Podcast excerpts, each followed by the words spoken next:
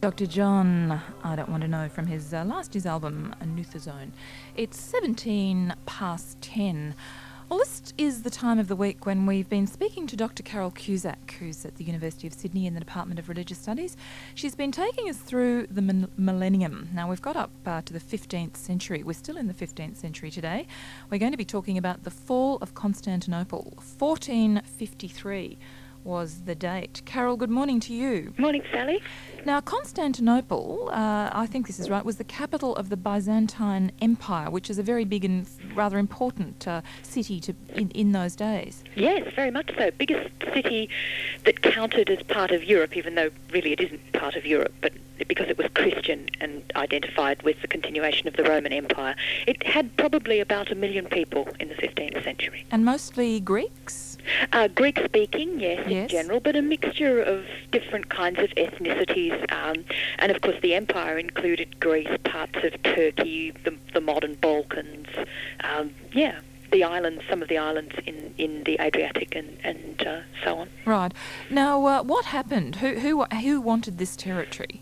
Well, Constantinople was out on a limb, really, the, the, the eastern edge of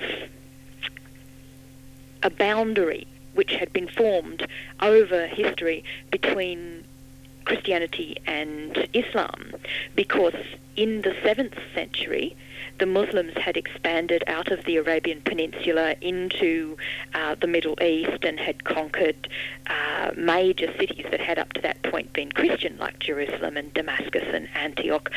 And from that point on, Islam continued to expand into Iran and Iraq and up into Turkey. And there were times when Christianity and Islam came very close together and, and actually fought. Mm. One of these really crucial times was when Charlemagne's grandfather, Charles Martel, defeated a Muslim army in Poitiers in the south of France in 732.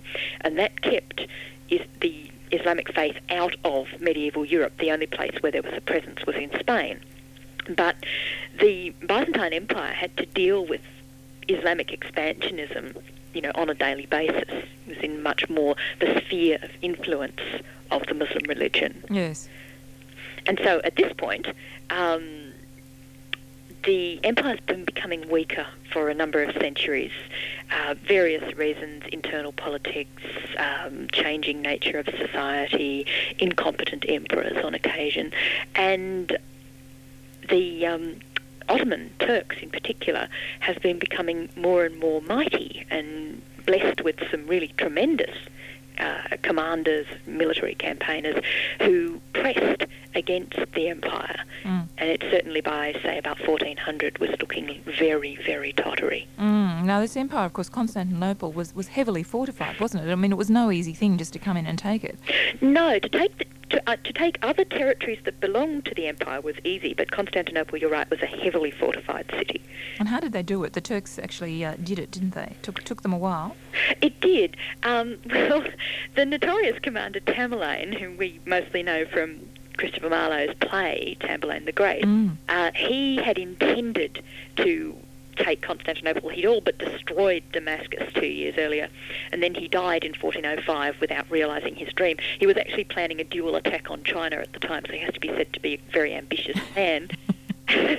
and then two other very able sultans followed him. Murad II, who reigned from 1421 uh, to 1451, 30 years, a long, long reign, and then Mehmed II, who reigned another 30-year reign, 1451 to 1481, who's called the Conqueror because he actually was the, the commander of the army that did bring down the city of Constantinople. And so what happened during the reign of Murad um, the emperors were feeling very frail and very nervous, and um, one of them, Manuel II, uh, felt the strain of being emperor so much that he actually retired and became a monk and died in a monastery in 1425. And then his successor, a man called John VIII, tried very hard to help the empire, the Byzantine Empire, stay standing. He he went around to all the Western leaders and begged for assistance, and he spoke to the Pope and talked about Christendom sticking together and couldn't, you know, the West generally and the papacy put money and, and military support into Constantinople, but unfortunately it didn't really come to anything. Um, hard to say why. Sometimes perhaps the great the great day of crusading for Christian causes was was over. Um, and eventually, uh, one person did come to his assistance, Ladislaw III, who was the King of Poland, and that was quite interesting because, of course, people in Eastern Europe were also very familiar with Islam. And if you've ever been to Vienna, the uh, Stadtmuseum, the City Museum of Vienna, has a whole lot of models and posters about the fact that the city of Vienna turned the Muslims back several times from their own walls. And so it's funny uh, to find a Pole being the one person who came to help the, the Byzantine Emperor, particularly when you consider that Poland is a Catholic country, not an Orthodox country. But he, he tried to help and he sent a crusade to go to Bulgaria and Serbia, where the Ottomans were were kind of expanding rapidly. Um, and he got a treaty out of them, which was, was quite good. But then there was a terrible defeat at a battle called the Battle of Varna in 1444. And um, Sultan Murad, who's in, in, cha- in charge then, uh, was just overwhelmingly the victor. And it's generally concluded by historians at this point that Europe, as such, gave up on the Byzantine Empire mm. in 1444. They just thought, what is the point? It's going to collapse we, we, there's no point us giving it any more help, any more assistance. Mm, that's interesting. They just washed their hands of it essentially. Yeah, which yeah. is really funny because it was of great psychological significance to them, you know, the yes. inheritor of the Roman tradition and all of that kind of thing. But somehow they just decided that they had to look to their own boundaries and their own concerns, mm. you know, which is comprehensible. And of course, at this point, all during this point, England and France are engaged in the Hundred Years' War, so they don't have any mm. time. Or they were fairly weak at that point. Yeah, well, they're kind yeah. of concerned with their own internal anxieties. Mm. A bit like America in the East Timorese situation. Very similar. I like all these parallels we can find. Well, yeah. and anyway, the, the last gasp um, the last emperor, a man called Constantine the Eleventh, and a lot of people think it's very poignant, you know, that he was called Constantine mm. because of the, the great emperor in the fourth century who'd converted to Christianity and who'd built Constantinople, which I think is is quite important. He was crowned in 1449, and by this time, you know, really the end was nigh.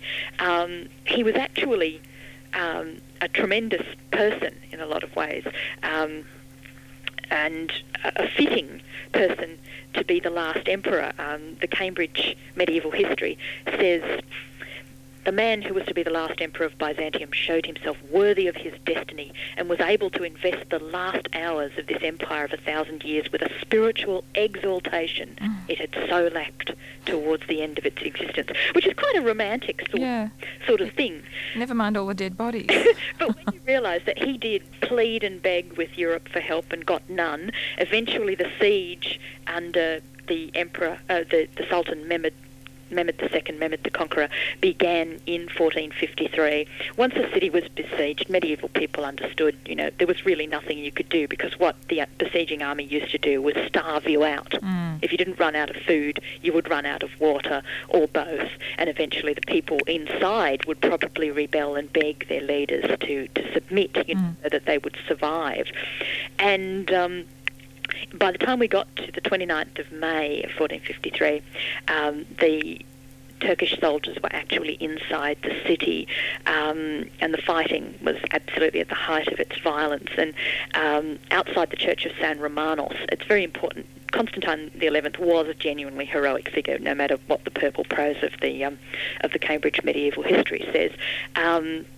He was actually sighted for the last time fighting outside the Church of St. Romanos. Uh, he'd taken off his imperial robes and he wore the garb of a plain soldier, mm. was trying to encourage his men, and he was um, naturally cut to pieces and died. Uh, and eventually the Sultan made a solemn entry into the city and uh, he then let his soldiers absolutely ransack it, rape and pillage because um, he expressed the only wish he expressed was that they didn't destroy any buildings, and and of course they took out terrible vengeance for the long siege, three days mm. of ravaging, um, and uh, from that point on, it was a Muslim possession. And and I guess this is the font of that continuing antipathy between Greece, b- between the Greeks and the Turks. Oh yeah. I, I would really think so. Yeah, Um, the it's never been resolved, No. really. Well, the other thing that's really interesting is when you think about um, old Ladislaus of Poland sending his crusade into Bulgaria and Serbia. You know, that is the the source of well, the Islamic presence in the Balkans is the source of the, the terrible troubles over Bosnia Mm. the last couple of years. Yes, to think that they go right back all those many centuries, it's extraordinary, isn't it? Yeah, and it's really interesting when you consider that Islam and Christianity are both, of course, forms of monotheism and, and derive ultimately from the same tradition. Mm. Even kind of recognise a certain kinship and Judaism as their, their parent faith, but there is so much of a, of a of an intolerance and an inability to accommodate between the two. Yes, so so many religious wars are just that. Yeah. Carole, just to, just to finish up, the, the fall of Constantinople in 1453, that was really one of the, I guess, watersheds, one of the dates in history that re- we remember because it's, I think, uh, the it signifies the end of the Middle Ages and the beginning of, of modern times. Is that right? Well, certainly it can be viewed that way. It's the most notable event of the 15th century in the East, most definitely. There's no question about that. Yes. Um, psychologically, I think it was enormously notable for the West too. You know, people um, grieved for the loss of something. It was like losing Rome all over again. Mm. They'd lost, you know, a millennium before. Or the British Empire losing something, although they, the, the grieving wasn't uh, wasn't quite the same. No, because Constantinople really went out with a bang Mm. rather than the, the slow, sort of quiet fading away. Yes. But yes, very, very significant event. Mm. All right. Look, we will we will talk next week about another event in our uh, in our millennium. Carole Cusack, thank you very much for your time this morning. Thanks, Sally. Dr. Carole Cusack there from the University of Sydney with her expert uh, expert analysis of the, the major events of our millennium.